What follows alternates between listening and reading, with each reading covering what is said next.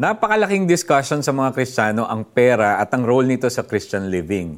Bilang medium of exchange, isa itong necessity sa buhay ng lahat. Kailangan natin ng pera sa pagbili ng basic necessities tulad ng pagkain, damit, cellphone load at gamot. Kailangan din natin to para pambayad sa kuryente, tubig, internet at fee sa school at ospital. Kabisado natin gamitin ng pera sa pang-araw-araw na needs. Ngunit, paano natin to gagamitin upang mahalin si Lord?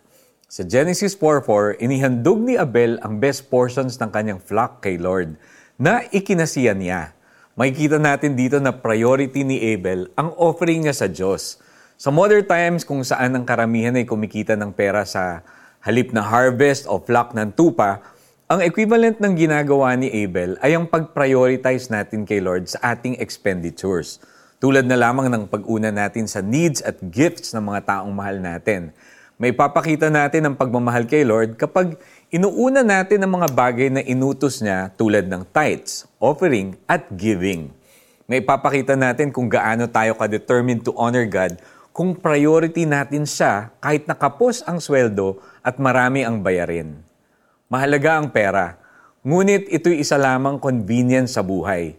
Gamitin natin to to show our love for God and others. Gastusin natin ang pera para sa ating everyday needs, ngunit wag natin itong mahalin at wag natin itong gawing Panginoon. Sa ganitong paraan, may iiwasan nating maging karibal ni Lord ang pera sa ating buhay. Instead ay gamitin natin ito para i-honor siya. Siya ang dapat nating unahing mahalin. Siya lamang ang ating Panginoon at tunay na kayamanan. Let's pray. Lord, kahit na minsan ay mahirap, Tulungan mo akong maging faithful sa inyo pagdating sa pera. Help me love you with my money. At para sa ating application, madali ba sa inyo na i-prioritize si Lord pagdating sa budget?